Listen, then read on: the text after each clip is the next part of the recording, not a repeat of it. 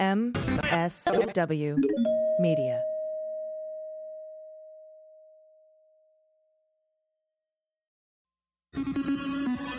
News with swearing.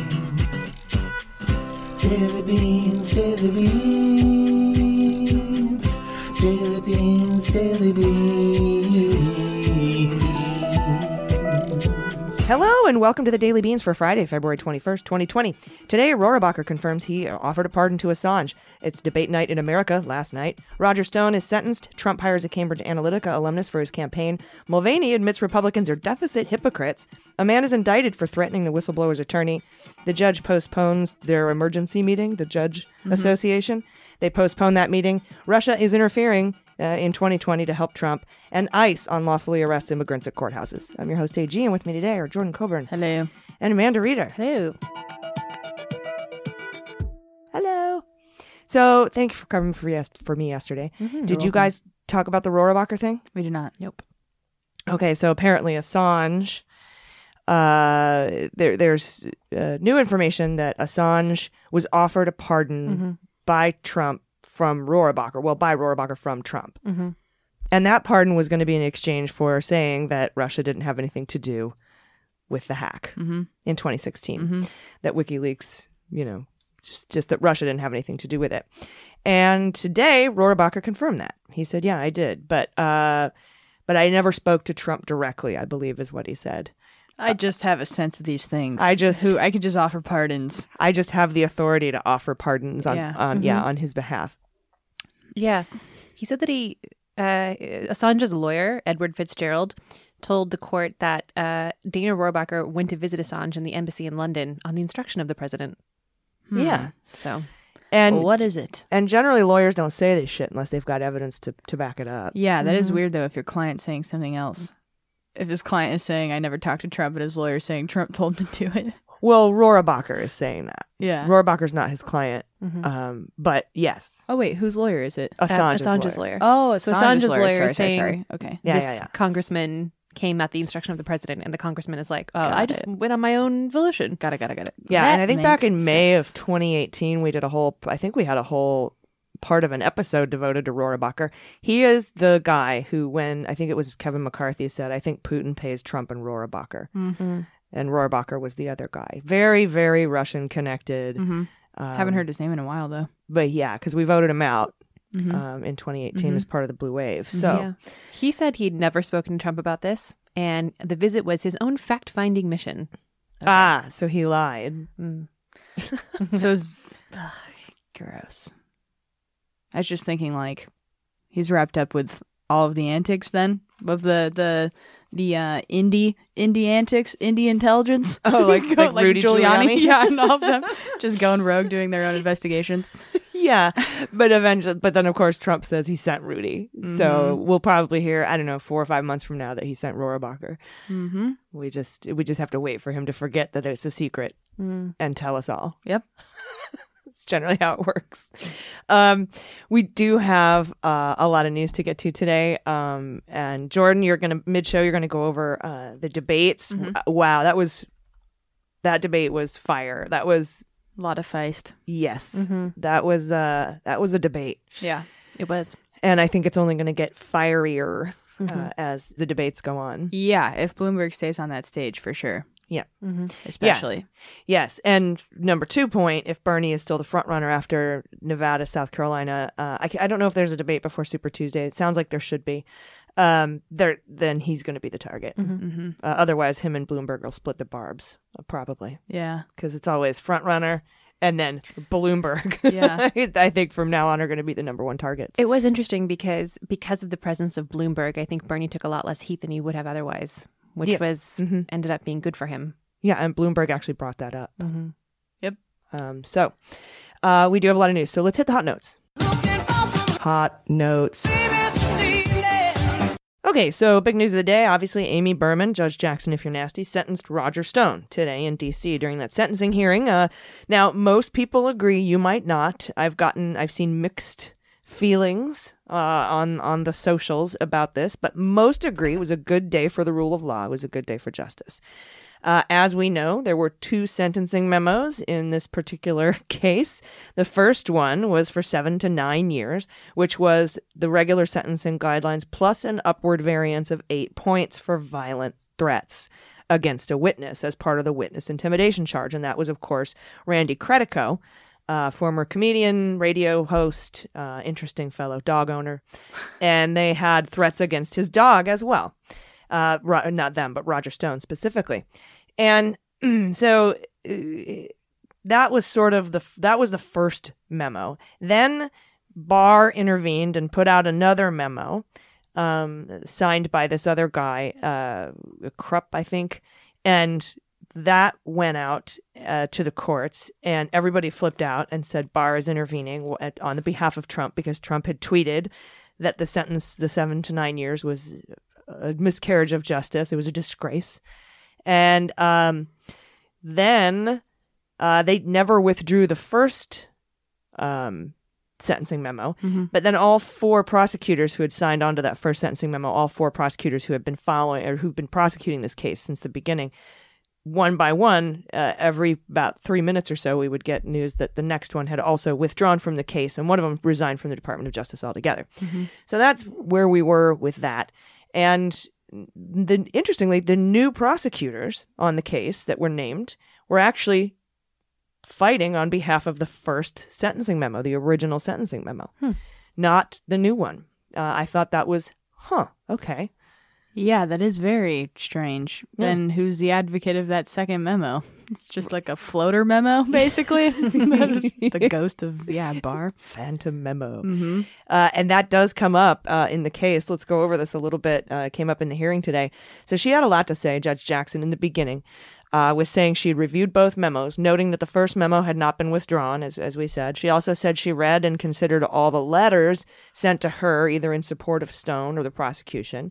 And she said, quote, For those who woke up last week and became persuaded that the guidelines were harsh, defense attorneys uh, have been and judges have been making that argument for a very long time, but we don't usually succeed in getting the government to agree. So what she's saying here, I think, and which is kind of what I'm saying too, is like you might disagree with the disparity in sentencing between blue collar criminals and white collar criminals, and that we need sentencing reform. We all think that. We've all been asking for that. It's the government that does that. It's specifically Congress that does that. Talk to your congressperson if you don't like the guidelines. Otherwise, we go by the guidelines that are given to us by Congress. I think that was sort of her message there because I think a lot of people are going to be like, you know, why does this guy? Cause, and, and we hear anecdotes like this all the time, especially since they've been sentencing all of the Trump associates back, going back to Manafort and Patten and Papadopoulos and, and everybody being like, you know, a, a woman steals a jacket and she's in jail for nine years and Manafort gets four and a half, you know. Mm-hmm. And, and I think she's acknowledging mm-hmm. uh, that and saying, check out the sentencing guidelines. Mm-hmm. If you want them rewritten, then vote for a congressperson. Yeah. Mm-hmm. There should be a different sentencing guideline for threatening a dog. That's a particular kind of horrible. I think so too. You should And get canine to life. She she a canine to life. I've been sitting on that for like five minutes. nice high five. I was gonna say, when did you write that? You're like in my head five minutes ago. Uh, and she brings that up too. She goes, even if we just look at the dog as property and not a living thing, we're still at the minimum. We're still at the within the guidelines. Um, so she she opens up with that. And then then the defense uh, gets up and they do their part. They argue that Stone didn't mean the threats that he made against Credico and his dog. He's just a blustery, loudmouth kind of person. And uh, the new prosecution responded, "quote The fact uh, is the defendant threatened Mr. Credico's personal safety and his pet." Uh, and we believe the enhancement applies. And Judge Jackson agreed, saying the defendant referred to this banter uh, the defender referred to this as banter, which it mm-hmm. hardly is. And she says the guidelines still apply, even if one considers the threat to the dog to be property damage. Oh God, PETA would throw their heads. Wait, that's a good thing. Toss their nut. Whatever. They would hate that. They would be mad. Pets are people. But she said, even if we did that shit, mm-hmm. even if we only considered the dog property damage, it's still covered. Mm-hmm.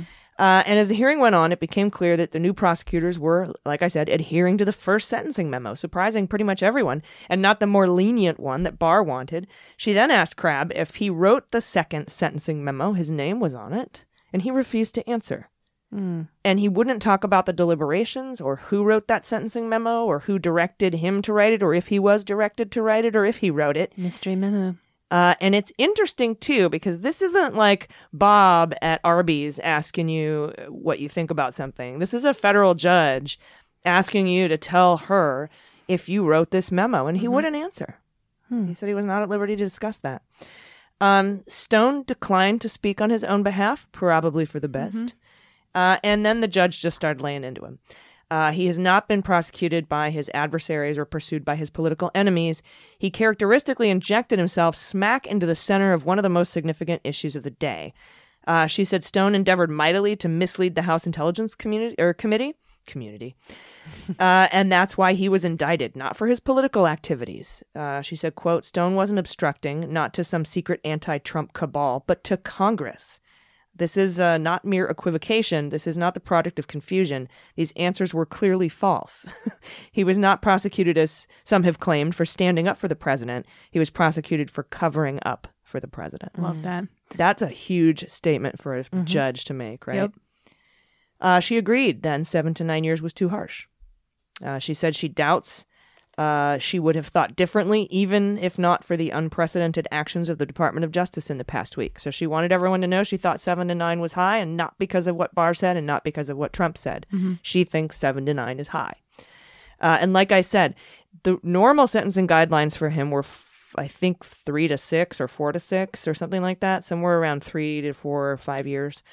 And then they added that eight point upward variance, uh, which was the max you could add for violent threats. Um, but she thought seven to nine was too high. Um, but she says also probation is insufficient, which is what Stone's Stone was asking for probation, and government's asking for seven to nine. And she basically said, "I'm going to find somewhere in between there because that's too high, that's too low." So she let everyone know before she made the sentencing, uh, before she sentenced what where she was at, where her head was at. She said there was nothing unfair, phony, or disgraceful about the investigation or other prosecution or the prosecution. Witnesses do not get to decide for themselves whether Congress is entitled to the facts. Uh, of all the circumstances in this case, um, that may be the most pernicious because the truth still exists, the truth still matters. Roger Stone's insistence that it doesn't is a threat to our most fundamental institutions. Um, Trump also tweeted during this hearing, of course, couldn't help himself, I guess. Um, and then we get to the sentencing. And Jackson eh, consistently sentences people a little below the low end of the sentencing guidelines. If you remember Manafort, you remember Sam Patten, you remember van der Zwaan, Papadopoulos, Rick Gates, these are all her cases. Um, she tends to sentence a wee bit below. Mm. And I think this is because remember when we talked about the sentencing guidelines? When obama put out the sentencing guidelines clinton put out their sentencing guidelines they wanted to use the low end the, the low end of the guidelines. Mm-hmm. Is what you must recommend as a prosecutor. With the republicans bush and, and trump and reagan they wanted the maximum of the they wanted to recommend the high end of the sentencing guidelines. So i think judge jackson sort of feels the same way that congress and the sentencing guidelines issued under the Democrats felt like it's a little harsh. Maybe we go a little bit lower.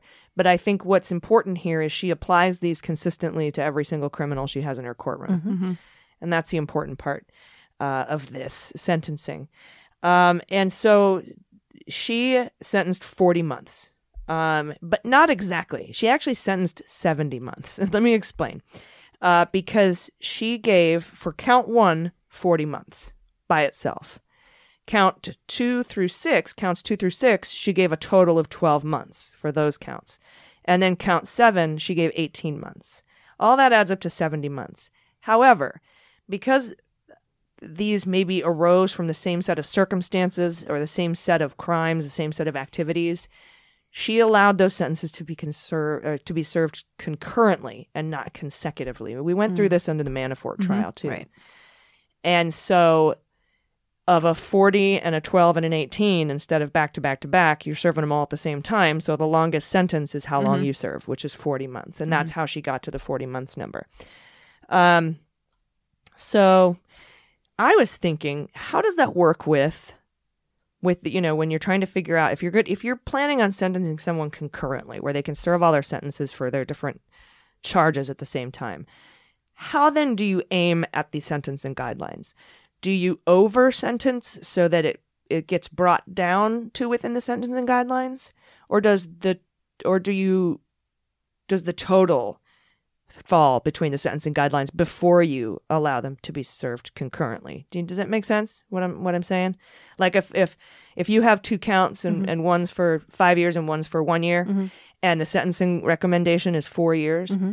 do I sentence you to four years for the one crime and the other one doesn't matter since I'm trying to shoot for that Right. gap? Or do I add a whole bunch up so that when I make you serve concurrently, mm-hmm. does it fall? Does that fall? Or do mm-hmm. I, or do I take the total and make that fall? Like, which, how do you aim? What number are you aiming with? I asked Joyce Vance. Joyce mm. gave me an answer so Oh, good. Quickly. She says, whatever, however much time they end up spending in jail in this month, in this month, in this case, mm-hmm. 40 months, mm-hmm. that is where she would aim the guidelines, Right. not the 70. Right. So she thought, she felt the seven to nine was so harsh, mm-hmm. she thought a, sec- a sentencing recommendation of 40 months, regardless of serving concurrently, consecutively, was more on target hmm. in this case. Hmm. Did you guess four years, three years? I forget what I guessed. I, thought I like- guessed two, two or three. Yeah, because Yeah. not quite four years is Yeah. Mm-hmm. I thought uh, six, Yeah. honestly, but um, I was right if you take the whole 70 months, Yeah. but not not how much mon- not how much time he'll actually spend in jail. Yeah. Now, Stone still has a motion out for a retrial that hasn't been decided. Jackson said he she would rule on that motion after the sentencing. She didn't want to delay the sentencing to make that ruling, and she wants to do that, make that ruling in writing. My beans is that she will deny the motion. I don't mm-hmm. think he'll get a retrial. Stone contends that the foreperson of the jury was biased against him, and because of that, he has the right to a new trial. However, it was not brought up during jury selection. Uh, and when given the option to strike that juror, they did not. The defense did not strike that juror. Uh, and this is new too. Uh, another member from that jury, not the foreperson, but another person on that jury, showed up on Cuomo last night saying that the foreperson actually made them look harder at the evidence, take a second look and a third look. And he said, had she not been in the room, we would have come back with a guilty verdict way faster. so she actually slowed it down on behalf of Stone. Uh, they still found found him guilty on all counts, but that goes against Stone and Trump's allegation that she was biased in trying to, you know, convict him. Um, so I don't think he'll get a retrial. Yeah, I thought that they didn't we already cover a headline that said his motion for a retrial was denied? No? No, it's Hmm. still being thought Yeah. about. I feel like he's consistently asking for redos throughout this entire process, so maybe it was I think it he asked some other motion to dismiss. Yeah. Oh, maybe it was that. Yeah, it was something. But either way, I agree. I can't see. I feel like she's so done with him. She is probably so done with him. Yeah, with all the crosshair Instagram posts and whatnot. Mhm. Um, and then Trump said today he would not pardon Stone right now, but believes an exoneration is likely. So Trump is saying, I don't need to pardon him right now. I think his motion will be granted for a retrial. So we'll see what happens when that motion is denied, which I think will happen. I can't guarantee you that. I haven't, I haven't, I don't, I have no proof. Yeah. But uh, if that motion is denied, then we'll see what Trump says. Uh, Harry Litman was saying it sounded like he was he might be putting this off until November. That'd be such a waste of the court's time and space because watch them, let's say, I mean, effectively, Trump is saying, if I'm going to wait and see what happens with the retrial, and then presumably that means if he does not get the retrial, then he's going to pardon him. Even if they do give him the retrial, and they would still find him guilty, and then Trump would still just pardon him. Yeah, if if he were still president. Mm-hmm. Yeah. yeah. Yeah. Trump definitely hasn't. I'm ruled almost like go for a retrial if you want. How long would that take? like another year probably. Ugh. I mean, it takes usually usually you can schedule these trials out like six months uh, out in advance, and then the trial itself only takes like three or four weeks. They should be like, yeah, we'll do a retrial, Stone, but you have to wait in jail. But then, of course, after the trial, I mean, think about how long ago it was Stone's trial ended. You have all these months and months of motions and refilings and uh, and and you know all that stuff, and then sentencing, sentencing memo, sentencing memorandum two, sentencing memorandum three. You know, and so I mean, it can you know it's probably take about a year. Um, this one took about a year from from start to finish. Um, not from investigation start to finish, but from he was going to trial, found guilty, indictment to to finish. Um, so that's the Stone. That's what happened in the Stone thing. And uh, I understand if you think 40 months is bullshit and like he should have gotten more time. I, I think they all should have gotten way more time. I mm-hmm. think the sentencing in this country is is fucked up. I don't Yeah. think I think people who lie to Congress and and you know conspire to commit treason against the United States should face harsher penalties, and people like blue collar criminals should face much lower penalties. But I mean, that doesn't really have anything to do with whether this sentence was fair for this mm-hmm. person. But I do think we need to look at the justice system as a whole. We need to look at sentencing guidelines, and and as as the judge said today, we've been trying to get that reformed forever. Judges and prosecutors and um, voters have been trying to to have more fair um, sentencing guidelines. Yeah, I'm not saying that I agree with the fact that treason is can be punishable by death, but basically this is baby treason, and the fact that baby baby treason results in a lower sentence, a lesser sentence than we have an episode name. Baby, Baby treason, treason. brought to you by Jordan. Yeah, but there's been so many tweets. Like someone was like, I had a client that stole a jacket, you know, and was in jail for three to six years, and this fucking guy just gets to baby trees, and then But we should, but we should do it on. We should err on the side of fairness. We shouldn't be giving Roger Stone more time because, Because that them. jacket person served three to six years. That jacket person shouldn't be Exactly. in jail. Yep. right, That's the real issue. Yeah. A- a- and and that's where this right, this fucked up shit comes comes into play. Now, I mean, I, Yeah. I I do think Stone should have gotten more time yeah, yeah, yeah. for baby trees. Yeah, yeah, it's more but- just a it's more just a, a qualm that comes on reflection, looking at like how things are and how they've already happened. That's fucked up. and it's important to look at that stuff too Mm-hmm. because it's those comparisons it's in those simple comparisons Mm-hmm. that we as american voters are prompted to look more closely at the justice system and how sentencing guidelines are, are, are, are figured out and who's responsible for them and how we can impact that. Mm-hmm. and that's that's that's the answer. It's congress. It's your congressional representative Mm-hmm. that uh, that you want to first of all make sure you vote for who you want to vote for. Find out from people running as your rep what they want to do about sentencing guidelines and criminal justice reform. Be involved um, I I understand. You know, we look around and we wake up, like me, for example, and go, "What the hell is this disparity with the sentencing of these massive criminals, and then other people getting terrible sentences, and these guys getting off scot free, pretty much, in a federal Hilton prison?" And and you know, oh, turns out it's my responsibility to vet my Congress people, vote for who I need to vote for, make sure that they want to, you know, impart sentencing guidelines that I think are fair. I and I start realizing my role in all this as well. Mm-hmm. Yeah. Yeah. All right. Well, no that's further it. thoughts on that. But that no, it, it's true. I mean, you're right about the. It's people are saying, oh well, someone who stole a jacket, it gets seven to nine years, and Stone should get more. It's. It, I, I'm glad that this is bringing about somewhat of more of a conversation about sentencing. Hundred percent. That's Yeah. a good thing. And yeah, sentencing in America is really fucked up, but it's so much uh it's so much more conceivable that you could rehabilitate someone that's like a like a drug user or something versus rehabbing a white collar criminal. Like how do you even how do you do that? You, You, can't know? rehab Stone. Yeah. Right. But then there's this weird I think we've talked about this on the podcast before, but there's this strange conception that more tangible crimes should have more tangible sentences. Oh yeah. But then it's it's mm-hmm. like not No. yeah, no. not really. Yeah. Yeah.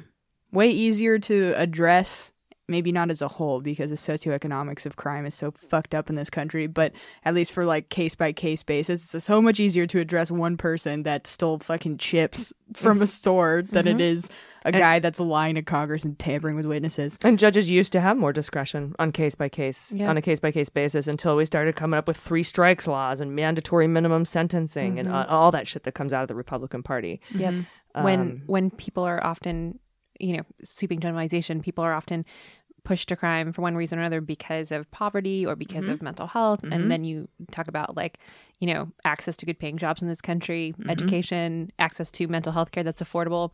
So, you know, Yeah, utopia. If you're going to predispose people to committing crimes by treating them the way that you treat them and systematically disadvantaging them from birth, then what, sir, can else be concluded than you make criminals and Yes. then punishment, then And- punish them. Yes, and then what old was old idea and Mhm. something that needs to be constantly brought back up. Yep. yeah, Totally. and then what's the origin story of a white collar criminal that's even remotely sympathetic?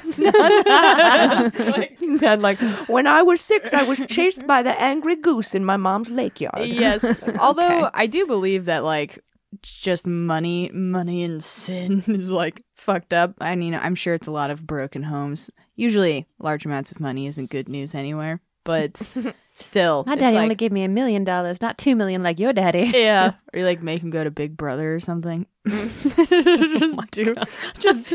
It's always Oh my about God. Oh lack my God. of male figures. Imagine Big Brother, but everyone on the season was related to Trump somehow, either in his administration or like an advisor of his of some kind. And it's like Giuliani. Oh wait, and were you Stone. talking I'm about talking the about- show or no, the, no, no, the I'm talking about the organization Big Brothers and Oh, Big Sisters? Yes, yes, Okay. yes, Big Brothers. Yeah. show. yeah. Oh, sorry. Yeah. No, the organization. Like I was here with her on like, yeah, he has to like help like be a positive male figure for someone, Yes. and you're like, okay, wait a minute, show idea, get your pitch calculator ready. But seriously, Yeah, Wouldn't yeah. you watch that season? Oh yeah. I haven't watched that show in years, but I would watch I it. never it was watched filled it, with actually. like Sarah Huckabee Sanders, Oh, Rudy Giuliani, maybe Sean Spicer. Just Sarah You know Huckabee what? Sanders putting on makeup for three hours. You know, what? I've seen Melania. Jersey Shore. I've seen it already. I don't Sorry, need. Jordan. That was No, a no, nice no. sentiment. no, no, no. That's funny. Oh, we should write that sketch though. Yeah, Big Brother. Trump Shore, Trump Shore. the Mar-a-Lago Shores. Oh no. Mm-hmm. Oh god. What's his What's his one in, in New Jersey? Bedminster Shores. That's Yuck. what we'll call it. Yeah, I have like Bedminster Shores. Jerry Falwell Jr. Big Brothers. Gym Tan Laundry. Except the maid does everything. Yep. yep. Send your maid to the gym for you. Oh my god. That's not a bad idea. All right, we'll be right back with the coverage of last night's debate with Jordan. If you want these episodes ad-free, just sign up to support us at patreon.com slash the daily beans, and all your wildest dreams will come true. We'll be right back. After these messages, we'll be right back.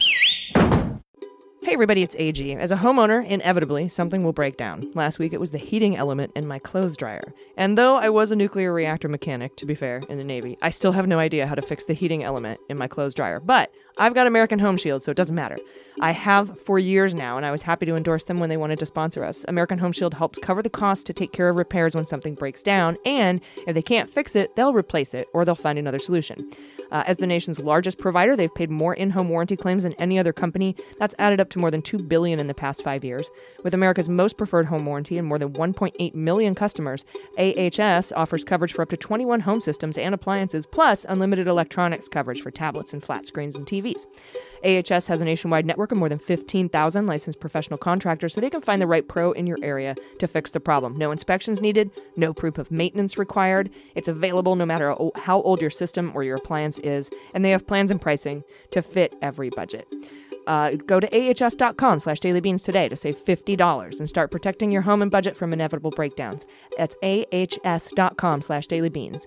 ahs.com slash dailybeans for $50 off any plan. American Home Shield, be sure with the shield. Limitations and exclusions apply. See plan for details. All right, everybody, welcome back. Last night's debate was awesome. I was a lot. There was a lot of standing up and yelling and like uh, fist pump. Is that what that is? Punch in the sky. you can do the thing. I'm a tiny potato. That. I'm a tiny potato. Uh, I loved it, and it started early and fast. Oh yeah. Yep. One hundred percent. Right out the gate. Yes. Okay. So as predicted, Bloomberg had the biggest target on him the entire time. Rightfully so. I think I'm going to stop trying to be very diplomatic about this man. We tried really hard We yesterday. tried so hard yesterday to We be. Like, It was kind of uncomfortable. It was like How hard we tried. We tried so hard, and now it's after last night. It's just like okay, fuck that guy. Did you see the tweet where uh, guy. where they were like somebody said I think Sanders said, "Oh, you know, uh, Bloomberg had two stents," and then Elizabeth Warren opens up her hand and said, "Had," and Yes. inside her hand are two bloody stents that he, she ripped out of his Yes. chest or something like that. yes, that was totally her vibes, and I have a clip that demonstrates that. This was in her like opening uh, statement. Let's hear that. I'd like to talk about who we're running against. A billionaire who calls women fat broads and horse faced lesbians. And no, I'm not talking about Donald Trump. I'm talking about Mayor Bloomberg. Democrats are not going to win if we have a nominee who has a history of hiding his tax returns, of harassing women, and of supporting racist policies like redlining and stop and frisk. Look, I'll support whoever the Democratic nominee is, but understand this. Democrats take a huge risk if we just substitute one arrogant billionaire for another. This country has worked for the rich for a long time and left everyone else in the dirt. It is time to have a president who will be on the side of working families and be willing to get out there and fight for them. That is why I am in this race, and that is how I will beat Donald Trump. Yeah, so she just right off the bat calls him out for his misogyny and disgusting words. And Ouch. yes, and everybody, the, the crowd, there was a lot of Bloomberg people in that crowd, though. Seemed like it. Yeah, and I, mm-hmm. that was kind of disappointing. But there was But also they ended up booing him toward the end. yeah, and there was a lot of Warren people in that crowd too. Warren mm. was just crushing. She was on She was- fuego. Oh my god, she was crushing so hard. She definitely had the most campaign contributions that came in after that. Like I think she got she Two got point eight million, uh, and then uh, up, and that was within the first couple hours, and since then four million total. Uh, Bernie got two point seven, so they were very close. Yes, yeah. Bernie Bernie did really well, and then I saw people retweeting it and being like, "Warren did better." But she, I'm just fucking stoked that the two progressive candidates are doing like amazing. You know, it's after funny. that night. Um, my wife posted something about Elizabeth Warren doing well. Someone responded to her and was like, "Aren't you a Bernie person?" She was like, "I like them both. Right. Breathe, everyone." Yes, Bernie to me is like the the like better actualization of these policies, but Warren is like a very very very close second for me. Yeah, and, know? and for a lot of people, for them, that's their progressive candidate of choice because they think her policies are more realistic. Uh-huh. You know, so I Yeah. understand both sides. Totally. They're both fucking awesome though, and They I are. would be honored to vote for either of them. But uh, yeah, Warren was not letting Bloomberg get away with anything, and Warren was like incredibly. I think this is the side of Warren that people fell in love with initially that maybe we kind of lost a little bit over the last couple of months, um, whether that's her fault or not, or just the dynamics of the race. But she was on fire, and I want to show this uh, other exchange for you guys between Warren and Bloomberg. And I think Bloomberg shit the bed so hard on this. this was when she was calling him out for the NDAs that he ah. made women sign. And it is Even Biden got an applause break on this one. Mm-hmm. Mm-hmm. Yes, yeah, this exchange is pretty fantastic again for Warren. Let me, let me say a couple things, and ha- if I can have my full minute and a qu- a quarter, thank you. Um, I have no tolerance for the kind of behavior that the Me Too movement, movement has exposed. And anybody that does anything wrong in our company, we investigate it, and if it's appropriate, they're gone that day. But let me tell you what I do in my company and my foundation and in city government when I was there. In my foundation, the person that runs it's a woman. 70% of the people there are women. In my company, lots and lots of women have big responsibilities. They get paid exactly the same as men. And in my um, uh, in City Hall, the person that's the top person, my deputy mayor, was a woman, and 40% of our commissioners were women. I am very proud of the fact that th- about uh, two weeks ago, we were awarded, uh, we were voted the uh, most, f- fe- the, the best place to work, second best place in America. If that doesn't say something about our employees and how happy they are, I don't know what does. Senator Warren, you've been critical of Mayor Bloomberg on this issue. Yes, I have, and I hope you heard what his defense was. I've been nice to some women. That just doesn't cut it. The mayor has to stand on his record, and what we need to know is exactly what's lurking out there. He has gotten some number of women, dozens, who knows, to sign non disclosure agreements, both for sexual harassment and for gender discrimination in the workplace. So, Mr. Mayor, are you willing to release all of those women from those non disclosure agreements so we can hear their side of the story?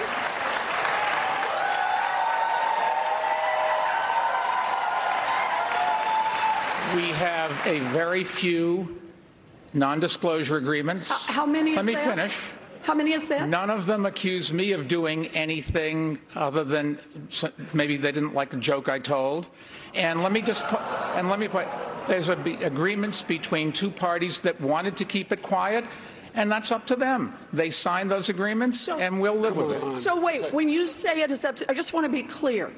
Some is how many? And and when you and when you say they signed them and they wanted them, if they wish now to speak out and tell their side of the story about what it is they allege, that's now okay with you. You're releasing them on television tonight. Se- Senator, no. Is that right? Yeah, she she uh, hit him hard on that NDA thing. Yes, definitely. Yeah, and there was a lot of really uncomfortable responses from Bloomberg to that stuff, trying to say stuff like, "Well, that's just the decision that all the parties came to together, and I thought that would be I the best it- for everyone." Made a joke that someone didn't like. and then he got yeah. Then that's what people are like, "Oh Boo. God, no." And I, I think it's a really important point, though, that seems to sort of get glossed over just by all the fire. Uh, is that if we don't get these women's stories now, we we could get them later, and sooner is better than later.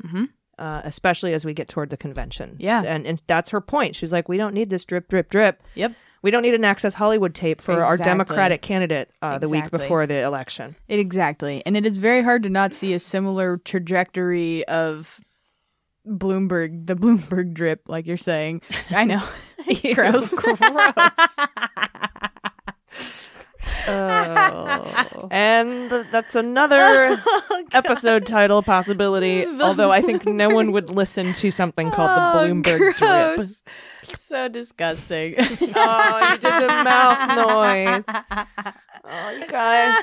I'm sorry. Let's keep it classy on this podcast. oh ladies. god, yeah, it is a disgusting drip, but I think it's only going to keep getting worse for him. Basically, um, yeah, especially with the responses he's getting. checked out. Like, like, yeah, like you said, he's basically saying like the locker room talk excuse, which is not an excuse anymore. That is accepted by people. So that was them. Um, that was Bernie and Bloomberg, the, the Bloomberg drip. Okay, next clip I want to I want to show. I think it, this is when Pete went after Bloomberg and Bernie. Oh, this and- was a hell of a quote. Yes, he. So obviously, Bernie and Bloomberg in some polls are, you know, the two front runners, and and Buttigieg took this opportunity to, to really opportunity. opportunity. yeah, I just went real Eminem Oh, just then. okay. Uh, oh, all right. Dr. Dre's It's our last show of the week, everyone. Yes, and it shows. But um, but Buttigieg took this opportunity to really come in and say, "We don't need this guy, and we don't need this guy. We need me, a shining little toy boy that is moderate, and everybody can vote for him." Now, every time I hear the word opportunity, I'm going to have it in my Eminem voice in my head. Opportunity. Shining little toy boy. I'm not even meaning that as a knock on him, but that is really how he presented himself. His here. eyebrows are on fleek. Yes, yes, fantastic eyebrows. But he's saying Bernie wants to destroy the party. He literally said that. Bernie wants to destroy the party, Mm-hmm. and Bloomberg wants to buy his way into an election. And here I am, a moderate that everybody can get behind. And Yeah. that is why you should vote for me. We have a choice between. It shouldn't be a choice between someone who wants to burn our party down and someone who wants to buy our party out. Yes, and I thought. Clip here for that. Um, yeah, yeah, let's hear it. Yes, we've got to wake up as a party. We, we could wake up two weeks from today, the day after Super Tuesday, and the only candidates left standing will be Bernie Sanders and Mike Bloomberg, the two most polarizing figures on this stage. And most Americans don't see where they fit if they've got to choose between a socialist who thinks that capitalism is the root of all evil and a billionaire who thinks that pa- uh, money ought to be the, the root of all power. Let's put forward somebody who actually lives and works in a middle class neighborhood in an industrial Midwestern city. Let's put forward somebody who's actually a Democrat. Look,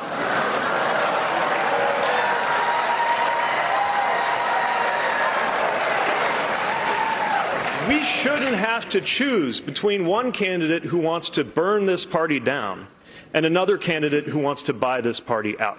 We can do better.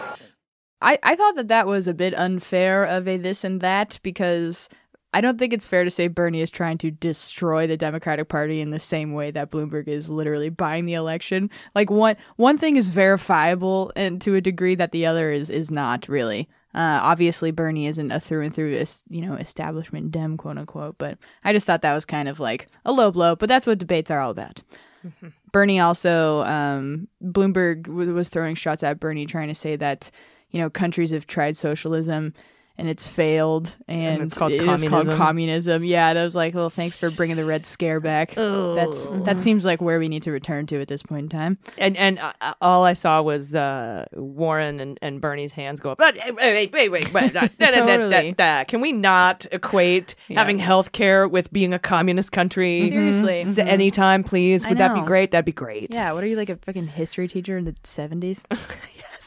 yes. You're like still not over it, still just Or when- scarred from your drills. It reminds me of the um, who's the screaming comedian? Say it, uh, Kinison, Sam Oh, yeah. Kinison in Back to School. yeah, Yeah, that's that reminds me of that. I haven't seen Um, it. I need to. Yeah. Also, Bloomberg went after Bernie and was like, I love that the most famous socialist in this country has three houses and a million dollars. And Bernie's like, okay, I have a house in Washington where I work. I have Yeah. a house in Burlington where I live. And I have a lake house. It's like a lake cabin. He said summer camp. I think. yeah, it's, it's, have you, you've seen it, right? Summer home. He's yeah. It's not, it's not fancy. it's it's it is. Hey, it's a question you're gonna get asked it if is. if you're that Totally. I That's also it. don't think you need to like live in, you know, squalor to, Right. to be a socialist. right. It, it, it's it's that that personally doesn't ring to me as incompatible with the policies that he advocates. Well, it's it it it sort of indirectly holds up the uh, the wrong idea that that people can't do well under socialism, Mm-hmm. uh, which is a wrong idea, and I think that that is sort of what uh, at least um, shiny toy boy Buttigieg Uh-huh. is is trying to get at. Like, yes, it's okay to be a millionaire. Yep. Mhm. Bernie, you're a millionaire. Right. Mm-hmm. It's okay. yes, Uh, I think what they're talking about is the uber zuber billionaires. like Mike mm-hmm. Bloomberg. Mm-hmm. Yes, and it is a misconception that Bernie is trying to do away with capitalism entirely. That's just not what he's trying to do. That's a talking point that people say. He's not when has he actually advocated let's get rid of the free market? When has he like ever said that? No, but I think I think the problem is not that not that this is some a reason to say this, but mm-hmm. that is how Trump is going to run against him if he's the nominee. Yeah, that is totally. the that is he's going to. That's why I think he wants to run against Bernie because Yeah. it's just going to be easier to run against a quote unquote socialist who wants to quote unquote destroy capital Right, right, right. And so those are the GOP talking points that are getting out. Dems are picking up on them to try to to try to attack. Yes, they are. Yeah, and Dems should know better because there are a lot of progressive policies that Democrats have already passed and have done a lot of really good things for this country, and we need more of that shit. So you need to stop falling into that trap that programs by the government equal socialism and the fall of freedom. That's fucking stupid. Anyways, Feelings. yeah, but that's not even a Bernie defense only. Like you said, that's a defense for Warren. That's a defense for policies that Buttigieg and Klobuchar also have advocated for. Yeah, the main difference is they haven't called themselves socialists. Yes, that is fair. The S word is, the S word is scary for a lot of people. Still. Yeah, it doesn't. The Democratic Socialist thing obviously does not bother me. But, anyways, okay. Next, um, speaking of the moderates, they Pete and Klobuchar, Biden really kind of he's not standing out too much, really. I think uh, in terms of who won the moderate stage time, it was Pete and Klobuchar. I feel like I feel like th- th- he's not even in that category anymore. I Yeah. feel like it's uh, Buttigieg and Klobuchar in the moderate, and we've got Bernie and, and Warren in the progressive, and then we've got Biden, Yeah, who's just the former VP. right. yes, You know, like I don't even put him in the in the group with with the moderates anymore. I don't know why. I think it just he's just because he's because I think he has a decided advantage having been the vice presidential can or the vice president to mm-hmm. to Barack Obama that yeah. that he's just running from a different point of yes. view. He's almost like a victim of having too much of a resume, mm. which is interesting, where it's like people don't even want to hear his ideas because they're strictly judging him off of the positions he's held in the past, sort of. And, and like they think about him in relation to things that have already happened, not things that he says are going to happen, which is tough. Even though, I mean, I think that kind of happened with Hillary too. You have someone that's incredibly qualified in a lot of ways, but it's just not hitting the heartstrings with the American people. Yep. It's very interesting. Yeah. Um, That's that's often the most important part. Yeah, for a campaign it is Yeah. totally. hmm But yeah, Pete and Klobuchar just kind of went at each other's throats actually, and it was like really uncomfortable. And Pete was pretty snippy to Klobuchar, and Klobuchar was definitely getting really defensive. And he was like not. He talked for a long time first off, and then when Klobuchar went to respond, he was like interrupting her sometimes. And I thought that was just like the moderators didn't do a fantastic job of letting Klobuchar respond to stuff sometimes. Um, but Pete ba- basically. Pete was saying mayors are important too, and Klobuchar saying, you know, don't hate on the shit that I did because you weren't there, and uh, that's pretty much what that boils down to. Um, but a lot of shit for her record on immigration votes and votes on Trump-appointed judges, and she fired back.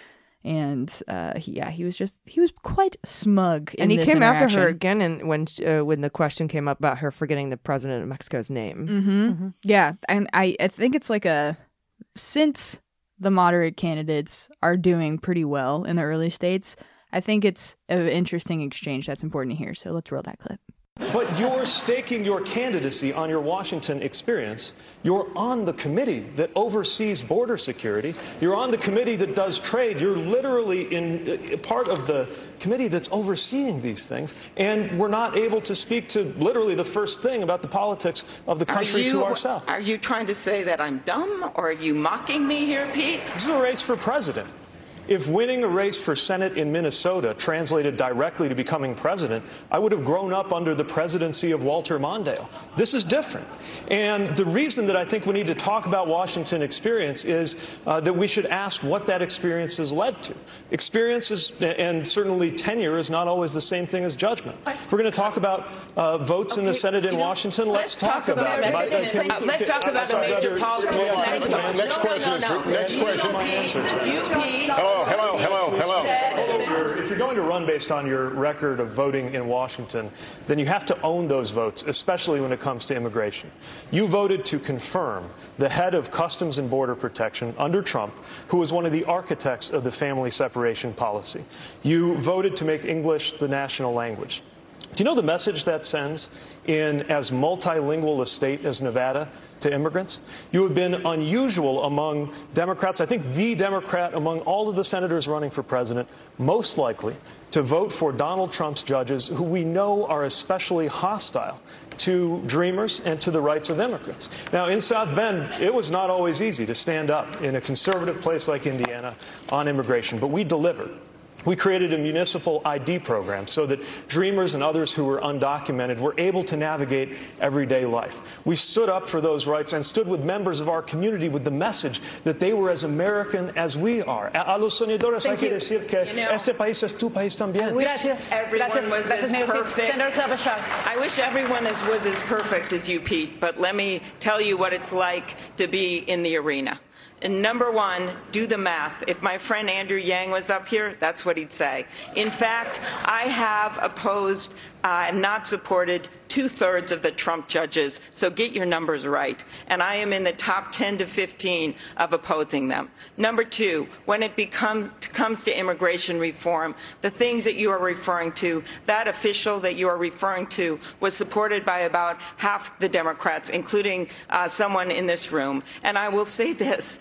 He was highly recommended by the Obama officials. You know why? Because Trump had so few career people. I did not one bit agree with these draconian policies to separate kids from their parents. And in my first 100 days, I would immediately change that.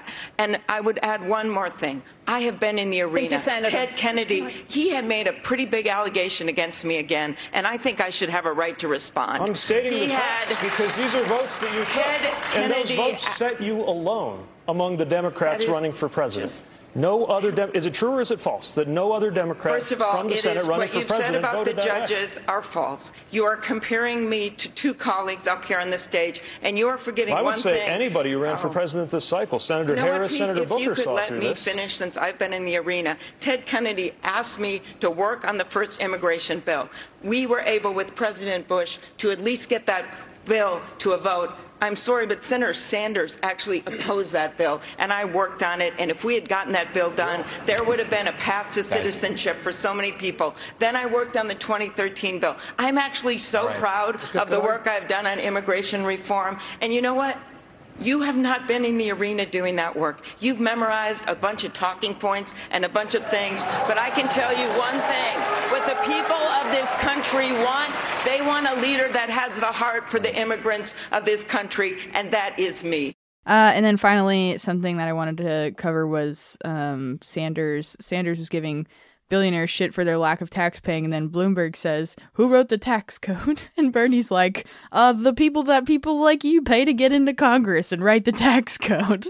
And, Blo- and it was like, it was just a, I think it was a quintessential Sanders Bloomberg interaction. Let's hear that clip. You know, when we talk about a corrupt political system bought by billionaires like Mr. Bloomberg, it manifests itself in a tax code in which not only is Amazon and many other major corporations, some owned by the wealthiest people in this country, not paying a nickel in taxes, we have the insane situation that billionaires today, if you can believe it, have an effective tax rate lower than the middle class. So Senator, you're maybe just the tax code. Why are you complaining? What? Who wrote the code? You, and your- did. You and your you and the other campaign. con- you and your camp. Not me. Oh, come you and your campaign contributions, electing people who represent the wealthy and the powerful. Yes, those are the folks. Democrats, thank those you. Are, well, and Republicans too. Yeah, I was also going to say I didn't actually see this, but I heard about it on a podcast today. Um, at the end of the debate, and I only watched the first two thirds. Apparently, there were some um, activist protesters in the audience from Raices, the organization mm-hmm. Raices, who were yelling at Joe Biden, mm-hmm. who were saying like three million deportations, no more babies in cages, don't look mm-hmm. away. So, and they got like hauled out of the auditorium.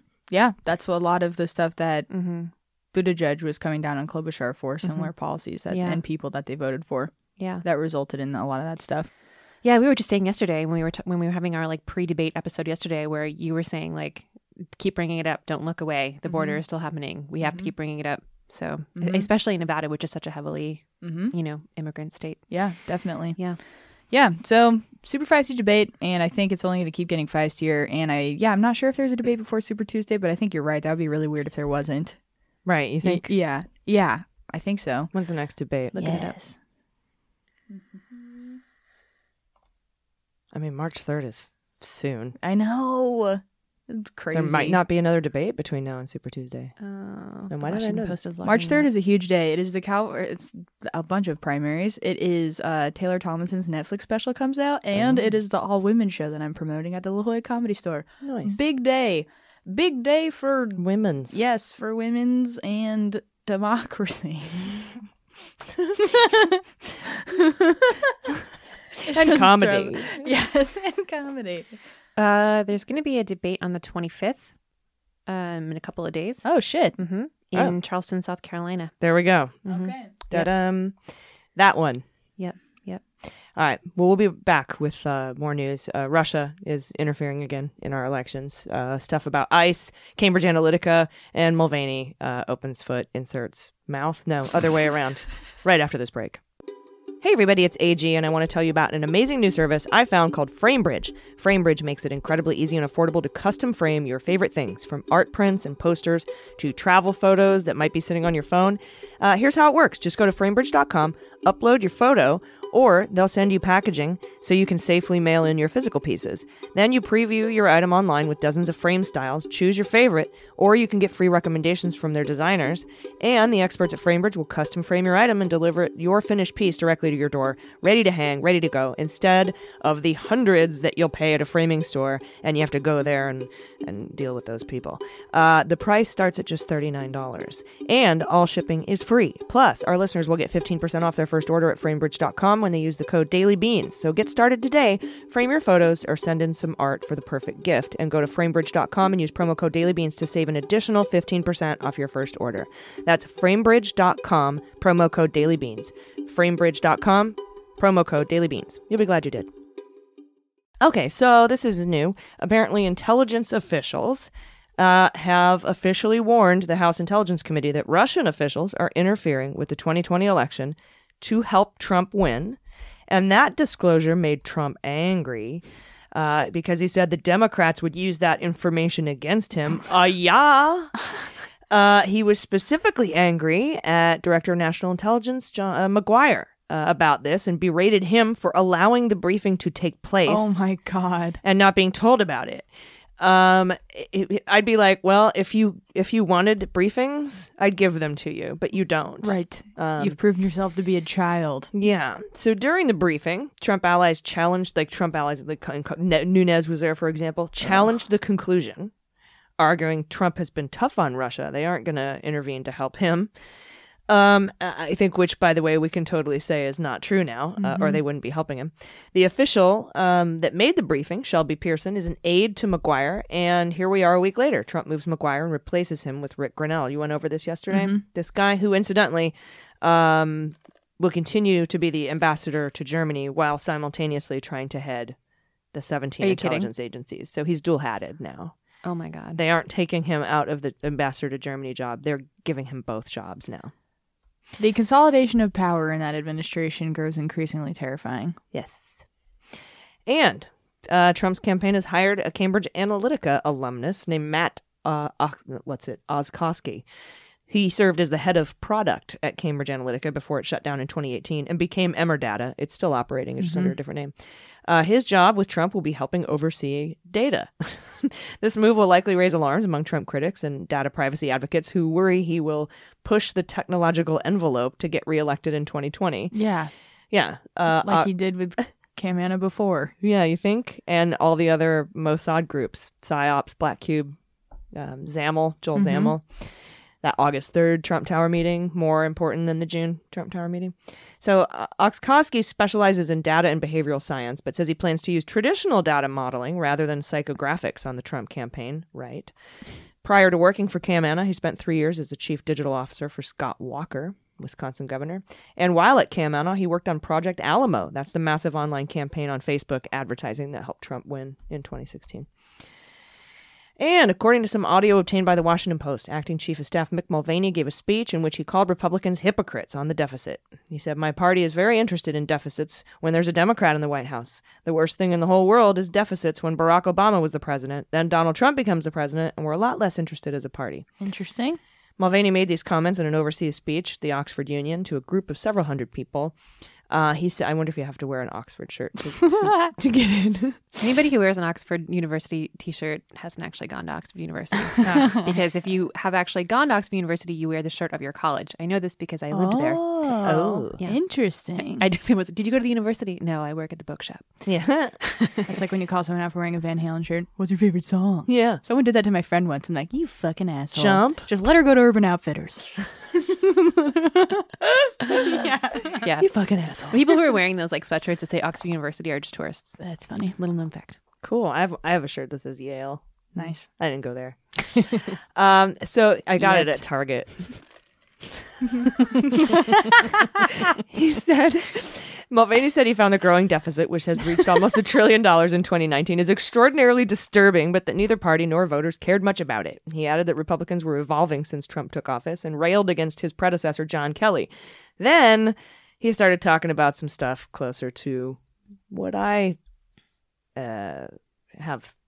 Well, let's just say this. He railed against the deep state, Mhm. uh, giving the audience examples of civil servants who he said were working against the Trump administration, and added that it was frustrating that the administration could not fire more people who worked at agencies that would not implement the president's orders. Hmm. Um, he, this is this because remember he's the guy who gave the speech. You know, if we can't fire these people who don't like Trump that work for the government, what we can do is we can move their job across country, and then Hmm. they then they quit. Hmm. And so, haha, we found a way to get rid of them because it's Mhm. hard to fire a government employee. Mhm. So he went off on that for a little while. But I just thought interesting uh, examples of civil servants who he said were working against the Trump administration. I- I'd like to know what examples he gave. Mm-hmm. Um, in other news, uh, Immigration and Customs Enforcement have arrested two people in a Northern California courthouse, ignoring a state law barring ICE from making arrests at such facilities. In a statement, they acknowledged the law but said our officers will not have their hands tied by sanctuary rules when enforcing immigration laws to remove criminal aliens from our communities. Oh shit.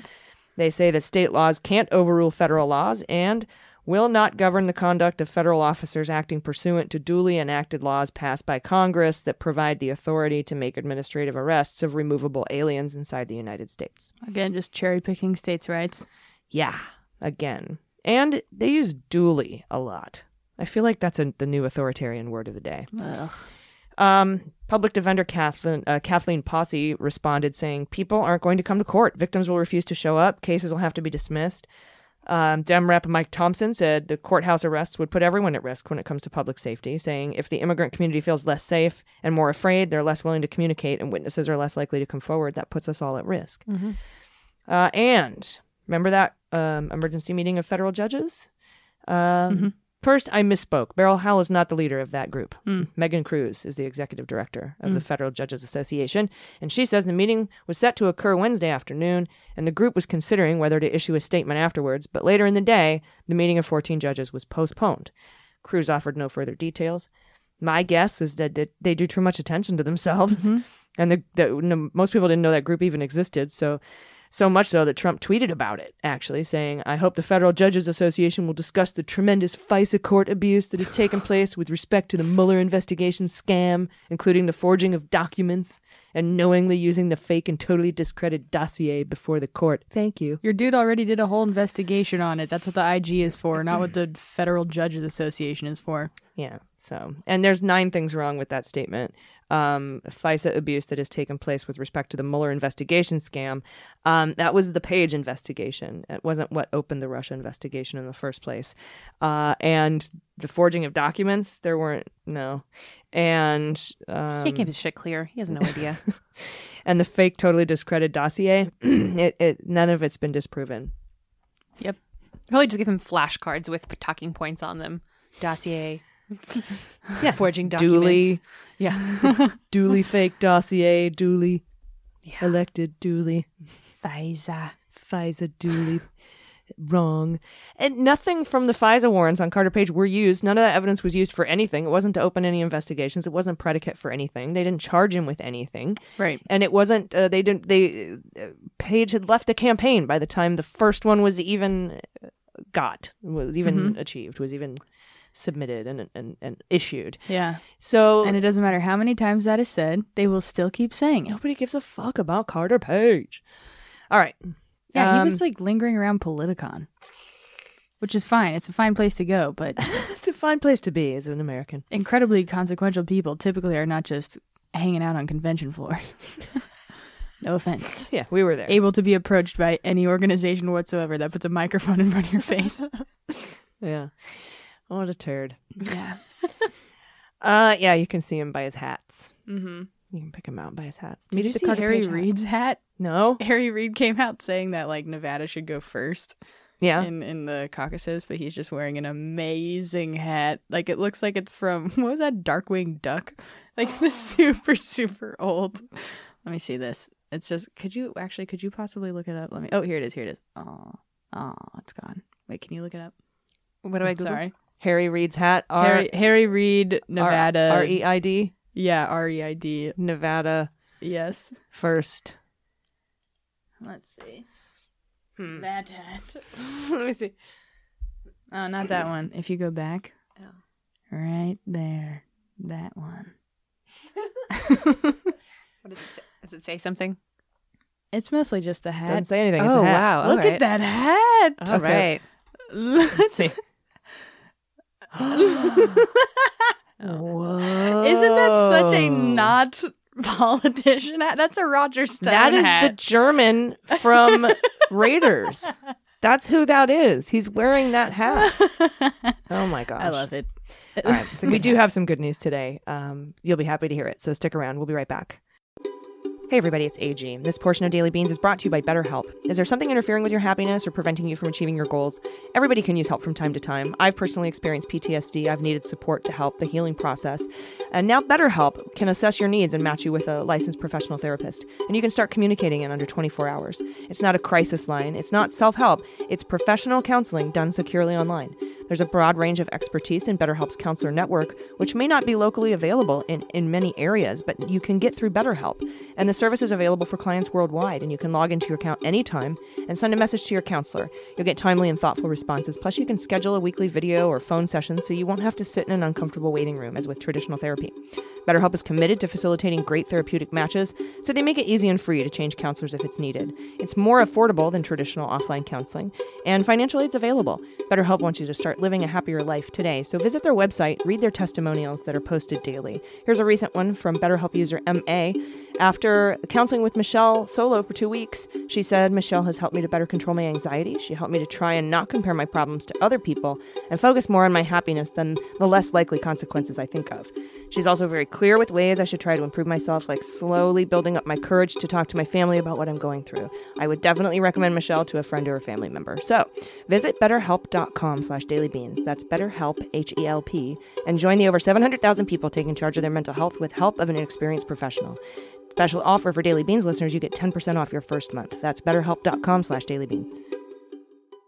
Well, we'll float on good news is on the way.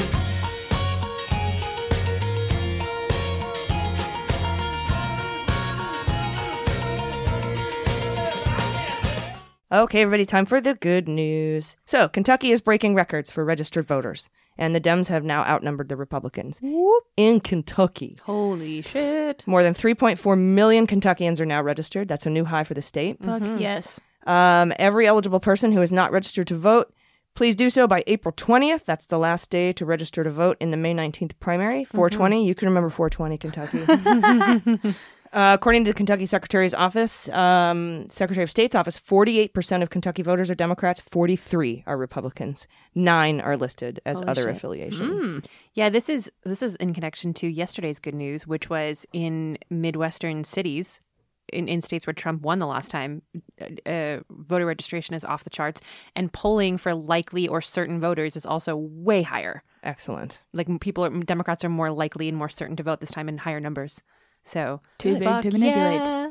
Yeah, That's and, amazing news. Mm-hmm. And they said Kentucky had a relatively high voter turnout in 2019. Mhm. He hopes Kentuckians will show up strong at the polls this year to select both a president and a senator, as well as other state officials. Because Mm-hmm. in 2019, Kentucky voters ousted Republican Matt Bevin from the governor's mansion, voting into Andy Beshear. Mm-hmm. Um, in one of his first, first acts as governor, Beshear signed an executive order restoring the voting rights of roughly 100,000 nonviolent felons in the state. Uh, in November, Mitch McConnell is on the ballot, likely facing Amy McGrath. McGrath raised nearly $17 million in the last six months of 2019 in her bid to unseat McConnell, according to Newsweek. God, music to my ears. Yeah. Why can't uh, Bill Gates? Can't you Bloomberg her? Yeah. Jesus.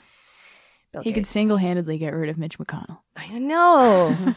The only thing Bloomberg should be doing on the debate stage is saying, "I will give away all my money to improve this country." He did say that, and that should be all he says. um, here's another thing: fifty-seven-year-old man was arre- uh, a fifty-seven-year-old man, not the fifty-seven-year-old man, uh, was arrested for threatening the lives of Adam Schiff and Schumer, Chuck Schumer, following the impeachment of Donald Trump. According to the complaint, he left a voicemail on Adam Schiff's office calling him Shifty Schiff, which is a name he got from Trump. Yeah, exactly. Uh, and said, "I dare you to come to New York. I'll put a bullet in your head. Holy You can look up my phone number if you think I'm joking, and I'll come to Washington and kill you." Oh my God. Then he called Schumer's office and he invoked Pelosi's name and said, And let me tell you something somebody wants to assassinate you. I'm going to be the driver and he'll shoot you from 200 yards away. Jesus. When questioned, the man whose name is Lipa admitted to making the calls to Schiff and Schumer because he was upset about the impeachment proceedings. And another man was indicted today in Michigan for making a death threat against Mark Zaid. That's the lawyer who represented the whistleblower in the Ukraine scandal. This guy, his name is Britton Anderson, Britton Anderson, apparently emailed the attorney in November calling him a traitor who must die a miserable death. Zaid got the email the day after Trump held up Zaid's photo and read some of his tweets during a rally. Um, and this email said, All traitors must die miserable deaths. Those that represent traitors shall meet the same fate. We will hunt you down and bleed you out like the pigs you are. We have nothing but time, and you're running out of it. Keep looking over your shoulder. We know who you are, we know where you live, and who you associate with. We are all strangers in a crowd to you. So, Trump has tweeted about the whistleblower five dozen times since September. And that's according to Natasha Bertrand of Politico. So, it's pretty easy to see where these people are picking up their Yep. Yeah. violent, threatening It's going to be awkward when that guy finds out who the real treason people are. awkward treason. And uh, the Fifth Circuit Court of Appeals has temporarily blocked Mississippi's six week abortion ban for violating Roe v. Wade. This is the same court that previously struck down their 15 week abortion ban. This, this is the heartbeat bill, quote Mhm. unquote, where they say heartbeats at 15 weeks, can't Mhm. have it. Nope, I mean six weeks, can't have it. They've uh, uh, The Fifth Circuit has temporarily blocked that. That's a weird way to go on that sliding scale. Yeah. Let- Let's go less time. Yeah. Yeah. That'll be more compelling. So that was like pretty much the argument. Um, if it ain't 15, it ain't six. Yeah. So yeah. try counting the other way. Right. But there are still a lot of states who have these bills, right? Well, they aren't law yet. Okay. Yeah. All right. But these are, this is down. basically a whole group of, of pro lifers from the Federalist Society Mhm. trying to get any of these up to the Supreme Court Mhm. so that they can chip away at the, at specific parts of, Yeah. of Roe v. Wade. Yeah. Where are the, the ICE like agents for abortion that come into these states and say states can't do whatever they want? There's federal law that dictates that. Stay Yeah. off their abortions. Yeah. States' rights when it's convenient. mm-hmm. Yeah. But that is good news. But That is it's good not a federal law, and that's one of the things I think that Warren wants to make. Roe v. Wade um, is not a federal law? No, no, I mean it's a federal decision. Ah, yeah, yeah, Yeah, yeah. yeah. Oh, right, but it's not like ma- There's yeah, she wants to ratify, it, make it a law. Yes. make it. Uh, Mhm. I, th- I Uh, think she wants a to make it an- constitutional amendment. Yeah, I think she wants to make it Mhm. an amendment, but Mhm. um, definitely a law. sense. She wants to canonize it, Mhm. Uh, and she's not the only one. I'm sure there's others. Mm-hmm. God, she was so good in last night's debate. You know? Yeah. yeah. Yep, I think uh, Bernie will win Nevada. Yeah. Um, we'll see what the debate has. The South Carolina debate in five days. Jesus, it's going to be all primaries all the time from here I on know. out. I mean, this Saturday is uh, is the Nevada caucus. Will we ever pick a nominee, or will we just live in purgatory forever, wondering who the nominee will be? a lot of people, Nate at Nate Silver at five thirty eight, say uh, behind Bernie Sanders is no one, um, which means that it will be a contested um, convention, meaning that because there are so many people who are splitting the delegates, none of them are going to reach nineteen hundred and ninety. Hmm. So that would be a contested convention. Um, but and there's a uh, I think what was it like a eighteen percent chance of that happening, at least as far as Nate Silver goes in five thirty eight. At, Yeah. at this point in time. I don't think a lot of people are going to be happy if he gets the most delegates and doesn't get the nomination. I don't think people will be happy about that either. So we shall see. Yes. But again, then again, yeah. Well, the Nah. rule's pretty simple. You have to get 1,990 delegates. Yeah, And totally. no one who doesn't get that does, gets to be the nominee. Mhm. Um, and then I guess we figure out at the convention Mhm. if someone has the more delegates, if that's going to be the nominee, or they'll fight it out. Mm-hmm. Mhm. I've I've never seen a contested conten- uh, convention. Personally, I've never seen one. Mm-hmm. I, I I'm I don't know if that means that none, none have happened in my lifetime, but since I've been really closely paying attention Mhm. to politics, I don't think I've seen a contested convention. Yeah, I have no idea. Me neither. We'll yeah, and people are on that. giving you know people are giving interesting answers about that, saying you know, um, uh, like someone asked Elizabeth Warren, "Do you think the nominee who gets the most delegates should be should be the person to be the nominee?" And she was like, "No, I think the person who i- can be Donald Trump should be the nominee." Hmm. So Mhm. sort of saying, But then also, are you are you saying the most delegates, including super delegates, because you can bring them back now, Mm-hmm. um, in a contested convention. So that would probably be an issue. I could see that being an issue if any specific candidate who didn't have the more, more of the delegates issued by voters got more delegates from super delegates, whoever that was. I could see there being uh, who, people upset about that. Mm-hmm. yeah, So we need to be prepared for that. Yeah. it's gonna be a crazy Not ride. prepared for that eventuality. That's not not not bad. That Uh, accent? Yeah, Yeah, that's yeah, fantastic. it wasn't bad. Yeah. I got it from the Beatles. I can't do that shit for shit. Is that English? Uh, I Welsh. guess I was thinking Scott. Welsh. Very specific. A Liverpool. Liverpudlians. Well, Liverpool's in it's close to Wales. It's close to Wales. Yeah. Nice. Um, Those are my people. I've just always if said that. I'm not prepared for that eventuality. uh, anyway, what a shit show. Yep. How do you feel? I used to use my hands. okay. Yazoo, that's enough. Any any these plans all, for the are weekend, all these ladies? references going over your head as well? Me? Yeah. No. Oh, they are me. It's Beatles stuff. Yeah. Oh, I love the Never heard of them. Love them. Love them. Love them. They're kind of a boomer organization. Um, plans for the weekend. I'm Yeah. going to Disneyland tomorrow oh with my yeah, family. that's right. oh yeah. Is your mom gonna be there? No, No. Fine. nope. She Then don't tell your mom I said hi. She just got back from Hawaii, so she's resting. Oh, oh yeah, 'cause that's what I do when I get back from Hawaii. Is I rest, rest up. Yeah, But Uh, traveling yeah. is a is a pain it in the is. butt, Yeah, so. she had a. She also. It I would wasn't not like- want to go to Disneyland the day after. I- Yes. I traveled. She also wasn't doing a typical like loungy trip to Hawaii. She was with her best uh, friend, lifelong best friend, and they were like doing hiking and all these excursions that were very physically demanding. So, the last thing she wants to do is walk around for eight hours. Totally. Yeah. What I about might you? go to the zoo this weekend. Ooh, that sounds fun. Yeah, I'm a zoo member. Such a good zoo. It's a good zoo. Yeah. I haven't. Uh, I haven't been there in a while. That sounds really fun. Zoo. Zoo. Like, oh, she's a bullshit cat. They have this cat in a cage on the way to the Elephant Odyssey, and it just looks like a house cat. it's like, I'm like, th- and I call it the bullshit cat. I'm like, what the fuck, cat? You're not a anything exotic. You're not exotic. You I like to believe be that it, it used to be like a more primitive looking cat, and one day someone just stole it and switched it and just walked away, and like nobody ever like asked in any Meet the questions Fockers or whatever. Like, yeah. his Yeah. tail's white. Mhm. Come here, kitty. What All are- what are you doing? I, I'm I'm really boring, but I think I'm going to do laundry. Nice. And clean my house. Very nice. Gym Gymtown laundry. What? Woo! Very cool. Just some self care shit, you know. Sweet. Mm-hmm. Nice. Cool. Get outside, get some fresh air. Mm-hmm. It's been really nice out. Full spring. It's been so nice. All